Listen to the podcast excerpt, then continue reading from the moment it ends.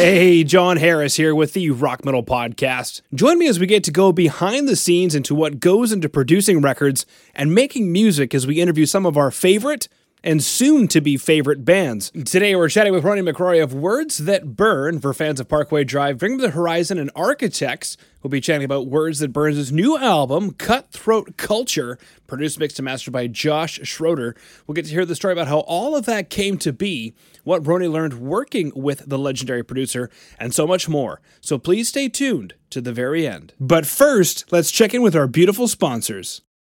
Asher Media Relations doing public relations for everything loud. For your band needs to be seen and heard in print, online, and radio, head over to AsherMediaRelations.com. That's AsherMediaRelations.com. Mention the Rock Metal Podcast and get your band noticed. Syndicol Music is a full service agency for musicians offering record label services, marketing, branding, production, and management. Head over to syndicolmusic.com. That's syndicolmusic.com. S Y N D I C O L music.com. Mention the Rock Metal Podcast and take your music career to the next level. Roni, thank you so much for coming on. Go and say hi to all of our beautiful listeners. Hi, everybody. All right, great to have you on. Hopefully, we can throw out some words that burn today. And uh, awesome. Yeah, and this cutthroat culture, baby. All right, let's talk about this record, Cutthroat Culture. What was the greatest moment for you producing this record? I think having it finished was probably one of the pinnacle uh, kind of moments. Um, took a long while. took a long while to get it done. We kind of we recorded it primarily throughout COVID. You know, so we were kind of recording our parts remotely and then kind of putting it all together, kind of in our in our guitar studio. Um, but the biggest thing was securing Josh Schroeder as producer. That was absolutely amazing because he's done some of our favorite bands. Like he's um, Lorna Shore being like the biggest one, like King 810, our buddies from Detroit and uh, of Virtue. So having him on board was absolutely just icing on the cake. Really was. very cool. Let's talk about that. Follow up question is Actually, you know, I got another follow up question. We'll probably touch base with uh, having Josh Schroeder as a producer because that's obviously a big one for you, and I can tell it means a lot for yeah. you and for the band. Yeah. Um, but working primarily during COVID, getting things done remotely, and then putting it together in the guitarist studio, how did that all work? Was it challenging? Was it uh, rewarding? Is it something that you'll do again in the future? How did it all work? Luckily, luckily enough, we all have our own little kind of like studios in our houses. You know, just for you know, primarily for just demoing ideas and so on. But when the kind of the, the, the isolation and all that kind of came in, like we knew we wanted to do this album anyway, but it, it was just bad timing, you know. So um, Shane, our, our guitar player, who um, has our main studio in his house, he just worked on a lot of kind of um, ideas musically and would bounce them over to myself. And then I kind of work on the vocals, or at least the vocal ideas, like, you know, the patterns and so on. And then we kind of bounced back and forth, like, until we thought the song was at least structurally solid, you know, and then we'd, um, we'd have uh, Jay on bass and Jason do his drum thing as well. So, like, it was actually quite interesting to do that because sometimes when you're on your own, you can kind of just like there's no noise, you know, so you can kind of like really kind of get stuck into your ideas and all that kind of stuff. Whereas if there's four people in the room and they're all kind of sharing ideas, you know, some, sometimes something's going to get kind of muddled, you know. So if, from that point of view, it was was it worked out quite well because I think it's probably our most solid, or definitely our most solid album to date. So you know, there's definitely something to be said for it, and we we took a lot of time doing it as well. You know, I think with the last album we kind of had it done, you know, kind of you know six months from in con, inception to finished. You know, whereas this was a year longer. So um, it's like we've started throwing ideas around for the the next EP or next album, and we're kind of doing it this way as well. So it like it, it obviously works. Yeah, yeah. We might even touch base on that one again, but. working independently has its advantages and remotely to to that sense and um, throwing out some ideas for the next EP or album, and potentially even working the same way, even though you don't have to. But that's one of the cool things, the blessing in disguise, I guess you could say, of the situation. Um, I think so. Yeah, I think so. Um, and I'm not just talking about from my own point of view. I'm talking about like from Shane's point of view, from Jerry's point of view, like when he's um, when he's putting his bass parts to a song, like you know, it's kind of like you can just get really get stuck into it, you know, and try out like multiple different ideas for multiple for different sections or whatever, you know, rather than kind of someone sitting beside him going, "This is the riff," you know. so he'll he'll kind of like um he'll just get into it, like you know, maybe try to harmonize along with Shane's guitar instead of just playing the same, you know. So it's really really good to kind of like spend hours and hours on your own, just kind of getting into a mindset or a headspace of your own, you know. Yeah, absolutely. What was the biggest challenge for you on this record? I suppose the polar opposite of that is we couldn't get into a room together. you know, so you know, it's it's really good to get kind of have an idea and then go into the band room and jam it out, just in the practice room and just jam it.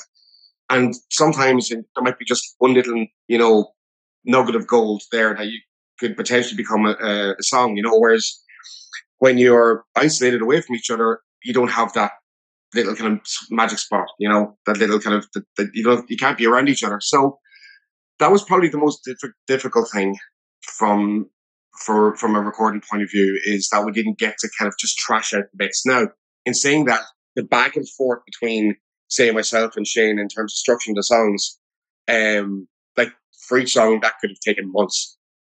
You know, so we didn't just kind of like settle stuff. We tried out loads of different ideas you, you, know, kind of like in terms of verse lengths, chorus lengths, you know, kind of middle parts, intros, and all, just to kind of see what worked. You know, and then let it breathe for maybe a month, and then come back to see if it still kind of sounded that good. Yeah, something you mentioned was letting things breathe. You know, for a for a month or so. Would you say that was another sort of benefit to having that much time to work on the record? Was that you could come back to certain things and go, ooh, you know what? Maybe that wasn't the best idea, but it could have been released already if it had been, you know, say a normal situation. Absolutely, yeah. And I think it, it was a lesson that we kind of um, that we can t- definitely take away from that process. You know, um, is that just to let the songs breathe because when you hear something new, you you get excited about it.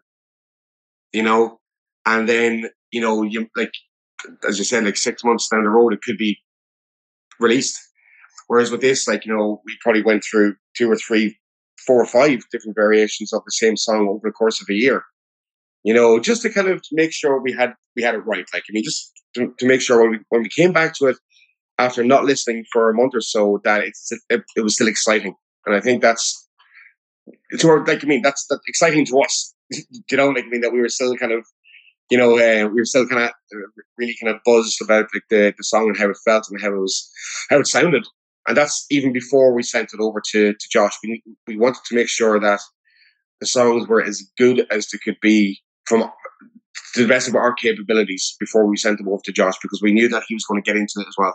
Yeah, absolutely. You mentioned something very important there. You know, everything is exciting when it's new. Everything is exciting when it's loud. But take a few days, a few weeks, even it sounds like a longer time. Come back to it, listen to it at a normal, regular volume. Does it still excite the crap out of you because you're the one who's got to play it? Um, and then sending it off to the producer, and it sounds like Josh was incredibly supportive. wasn't one of those producers where you're like, you send it off, you're super excited, and he's like, yeah, is that? I probably would. I probably would have cried if that had happened. Um, like he did. He did have uh, like you know notes for for each song. He's he gave us a lot of guidance going forward as well. You know, so like it was it was such a good experience to work with someone who is at the top of their game, really. You know, and for you know four boys from a small town in the east of Ireland, like I mean, it's a very very big deal for us to have somebody who's that well renowned, who's just like such a good songwriter as well, you know, because like I, I, know that he's he, writes songs with bands like King 810, and I, I, I think he might have, don't quote me this, kind of got stuck into the songwriting with Shore as well. But um, just to have his wisdom was just absolutely amazing because normally we'd be, we'd be kind of like, you know, this is the song, that's it. You know, and then when you have somebody kind of saying, well, maybe this and maybe that, or like, you know, in the in the music, you might have like taken some of the, let's say, synths up or brought some down or taken them out completely or added something new in, you know, stuff that we wouldn't have imagined doing, like, because you're still sometimes you're, you're just too close. Yeah. To the song, like I mean, so like eh, what he brought to to fundamentally to the to the table was he gave the song its each song its own identity. You know, and like you know, its own kind of this new feel that like that we um we just as I said we just probably couldn't see because uh we were just so close to the demo. Let's say. Mm-hmm. Yeah. Well, that, that's a funny. funny way it's too close to the song.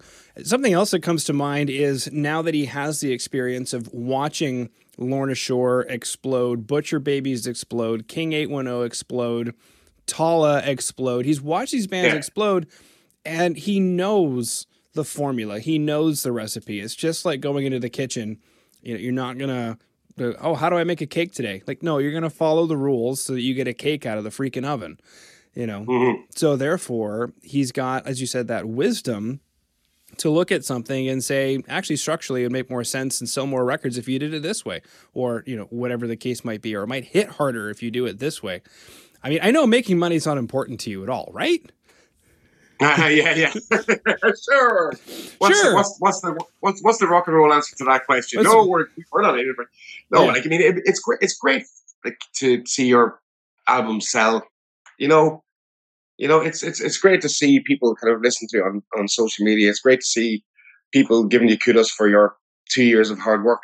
But you don't go into it with that attitude. You know, Okay. I think that would that, that would kind of just get in the way.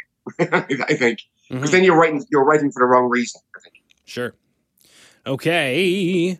Let's chat about themes on this record. I didn't get anything from Blood Blaster Believe um, as far as what kind of themes, you know, lyrically went into the record. And I believe I'm chatting with the right guy. What's going into this record? Is this a, a pandemic record or is it something different than that?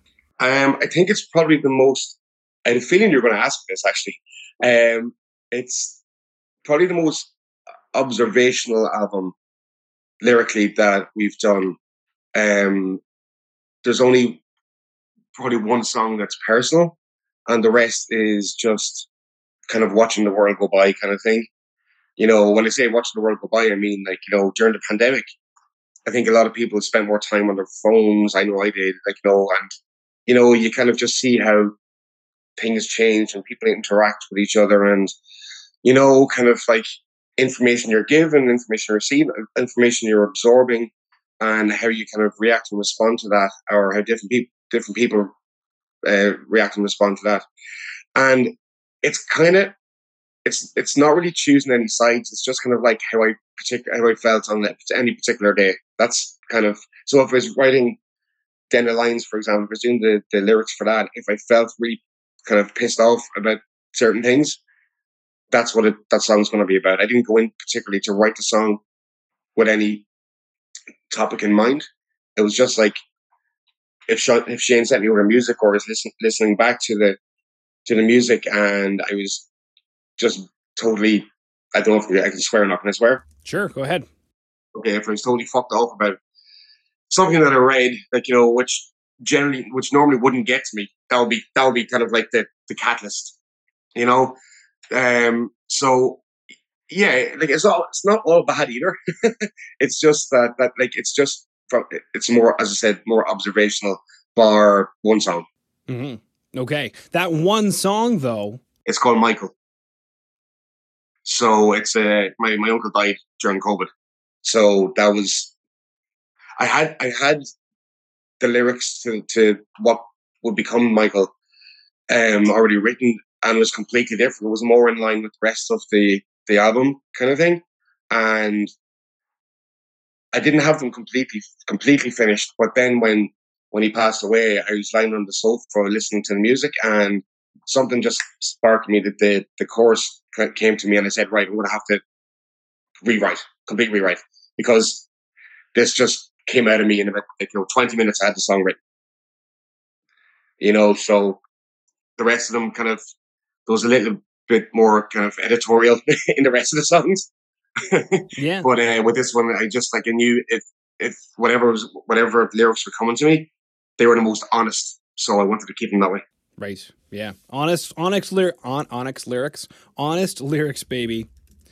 Now, something you did mention was, you know, not going into a song with an idea in mind. Does the outcome then of the of the music surprise you when when you're done working on your lyrics? Sometimes, yeah, sometimes it does. Um, I I don't like. I'm not a big reader, and you know, I like I, I don't really kind of have like a, a vision for a song when I hear the music straight away. Sometimes I just start start writing, you know, and then an idea will kind of formulate, and then I'll, I'll kind of work on that a little bit more. Um, so yeah, like I, I don't go in saying like that music is definitely a song about this. You know, it's just like you know when it, and it kind of comes more when I'm just like humming the melodies, you know, or, or, or doing my kind of like demo vocals, and I like you might kind of it's normally gibberish, and like you might you might hear something that sounds like a word, and then you're like, oh, that's kind of cool. I'm just gonna write a sentence around this word, and that and then that might set the the the kind of tone or the subject matter for the rest of it. But if on the flip side of the coin, if um really again like you know fucked off about something, you know, and I can squeeze that into the context of a song, I probably will. More to come, but let's go ahead and check in with our beautiful sponsors. Tue Madsen is responsible for producing, mixing, and mastering some of the best metal for over the last 20 years. From Meshuggah to The Haunted to Poison Black, Kemper Profiler packs for guitar players, and EZdrummer expansion packs for programming drums. Tue Madsen can take your production to a level previously unheard. Head over to tuemadsen.com. That's tuemadsen.com. T U E M A D S E N. Click contact, fill out the info for your next project, and let Tue know that the Rock Metal Podcast sent you. Wormhole Death is a modern record label, publishing, and film production company born in 2008. Getting signed to this label means global distribution, publishing, and marketing with Wormhole Death's roster of global partnerships. Head over to wormholedeath.com. That's wormholedeath.com. Submit your band and let them know the Rock Metal Podcast sent you. How would you define success at this stage of your career? Well, I think when you when we kind of put something out, when you put some art out into the world, like I mean, it's if people kind of connect with it probably more than anything else, you know. So if I was I was reading into a, um, a piece about James Hetfield the other day, and it was somebody asked him, "What does that song mean?" And then his response was, "Well, what does it mean to you?" And I think I was like, "Yeah, that's actually probably more eloquent than what my answer would be." But like, it that's to me, probably the most importantly. Like if somebody comes up to me and say that song is effing brilliant, I love that that chorus. This is like that's to me is probably the, what makes me feel good about it. Mm-hmm. And, and, it's not it's, it's not looking for kudos, but it's like if somebody kind of connects with it, like you know, if somebody kind of reads the words and then like it connects with them, you said spiritually, if it connects with them, kind of like gives them gives them goosebumps or makes them want to kind of like throw down or whatever, like you know, that, that throw down again, I mean just like go crazy. Um, then I think job done for me. Yeah, very cool. I'll start getting into some questions that I have some time for. One of them is let's go back to Josh Schroeder. It sounds like you guys have a lot of things, or you anyway, have a lot of things to say about working with him. Goes into the uh, working remotely uh, part of it. You mentioned snagging him as a producer was great. Just take us through something that was, I guess, remarkable for you that you want other musicians to hear. I mean, personally, I'm like, you snagged him. What does that even mean? Or it could be something that he worked with you on your vocals, or something that you you know changed your life. Well, firstly, we fr- friends of ours, um, they're a band from Detroit called Of Virtue. Worked with Josh on their not their, their last record, the one before that, and the production of it completely blew us away. So we kind of, whenever we kind of got right in, get, get, whenever we got into this new album, we kind of said we have to ask Josh if he'll work with us, you know, and we kind of expected a no because who the hell are these guys, you know? You know, we're, we're like we're not on the same level as any of any of the other bands that he works with, but he came back and said yes. So, firstly, that was life changing for me. and I guess how he how he kind of brought the songs to to life. You know, how he gave them like their as I said before, their their identity, how he just kind of made us sound the best that we could. You know, that um, that was absolutely incredible. And we were we were chatting with him kind of back and forth um, through the process, which was amazing as well. But um, he he just gave us like a lot of advice going forward. Like I mean, kind of talking about stripping songs down to maybe just an acoustic guitar and writing a song that way, and then building the adding the the the the, the building blocks onto that. Like I mean, the, the heavier guitars and you know the heavier vocals and, and like you know synths and all that kind of stuff. You know, so like we never have approached a song that way before. But um, I wrote, I did a piano song and I sent it off to Shane, and he brought it back with the guitars and stuff, and it sounds amazing. So like, it was that was um, a new avenue for us to explore, which I thought was uh, really really cool. Yeah, it reminds me of an interview with, and I've just lost his name, Mike something from Social Distortion, um, which I guess shows my age, but nevertheless, uh, they get together and they write campfire songs on acoustic guitars, and they wow. make they make sure that there's their stand on their own two legs as a campfire song, and then they bring in, as he puts it, the Les Pauls and the Marshalls. You know, so um, makes sense. Yeah, it definitely makes sense because I think what kind of what matters a lot to me is sorry, with hiccups. Sure. Sorry. Um, is that like a song is a, like a good song is a good song regardless if it's on the acoustic guitar or on like full band you know. And if you can strip a heavy song back to a guitar or a piano and it still has the same effect or vice versa, then you know it's a good song. Yeah, absolutely. Okay, a song is a good song, whether it's on a piano or a guitar or whatever you've got going with it. you know fa- what I mean? That's fantastic. yeah. I mean, if there's one thing we could take away from working with Josh Schroeder, aside from the, you know, how do I want to phrase it? We could say production quality, but that's part of being a good producer is saying, you know what, I'm going to put one microphone in this room, and if it doesn't work with one microphone, it ain't going to work with a hundred microphones. So yeah, I, I if if I was to read into what his advice would be, like, I mean, like, I guess you can interpret it that way for sure. You know, um, as as as I said, uh, you know, I think, uh, you know, a good, a good song is something that can be kind of transposing in, in, in on many platforms or many with or many different or, orchestrations. Yeah. Wow. Very cool. Okay. I think we've asked all of our questions. Would you one other question I kind of have potentially in, in mind, if you have time, is because you were able to work on your own remotely, if there was any gear that you may have used that kind of surprised you or you know was you know crucial to you know completing the record. The vocals that I did in at home here were oh, that was just all demo vocal. Like we went into another studio. A friend of ours, Paul Finn, we went into his studio and redid all the vocals again properly. You know, um, but I, I did get a, a bit of kit when lockdown came in first. Uh, I got a Rode something or other. I'm really bad with gear. Um, the Rode mic, and I got some sort of interface. What's it called? It's a weak. It's a red one. uh, right. Correct them on those. Scarlett something or other. Yeah. Mm-hmm. So uh, yeah, and that just basically allowed me to use Reaper, which Josh Schroeder uses. So if there's any ideas that we wanted to send to him directly, it was great. It, trans- it transcribed directly across. Um, but yeah, it was just having a, a, decent microphone and a decent way of capturing my ideas. Um, that was just the most most important thing because I knew.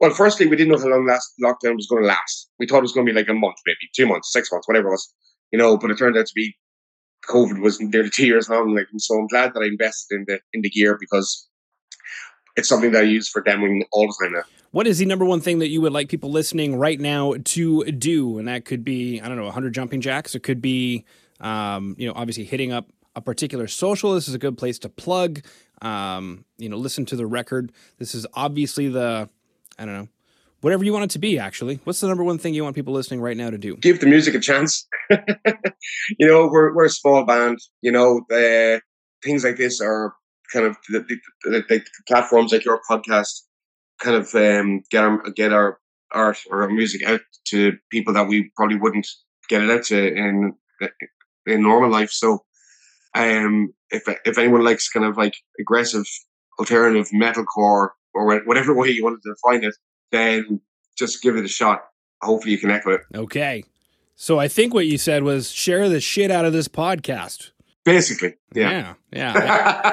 I've yet to have somebody say that. That would be so alarmingly refreshing. Share the shit out of this interview. That's why I'm doing it. yeah, yeah, yeah.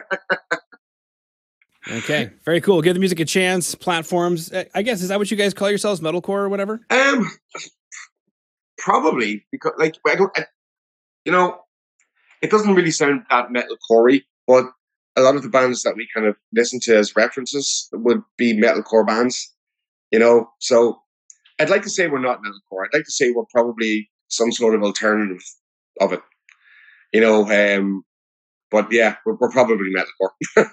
okay. Which, of course, is taking on all different shapes and sizes these days. Mm. Well, that's the thing. Like, I mean, it's such a vast kind of genre now. So, yeah, okay, let's say it. We're, we're metalcore. Yeah, that's it. Sure. Sure. Sure. Why not? Sure. Sure, core. Sure. Yeah. Well, thank you so much for coming on to the Rock Metal Podcast today. Thank you very much for having me, John. Thank you. And that's it for this episode of the Rock Metal Podcast. Stay tuned because next week we're going to be chatting with Adam Gontier of Saint Asonia. They've got a new album, a new tour, and Adam chats what's coming up next for Saint Asonia. Go ahead and hit subscribe on your podcast player, share it with your friends, and I'll see you next week.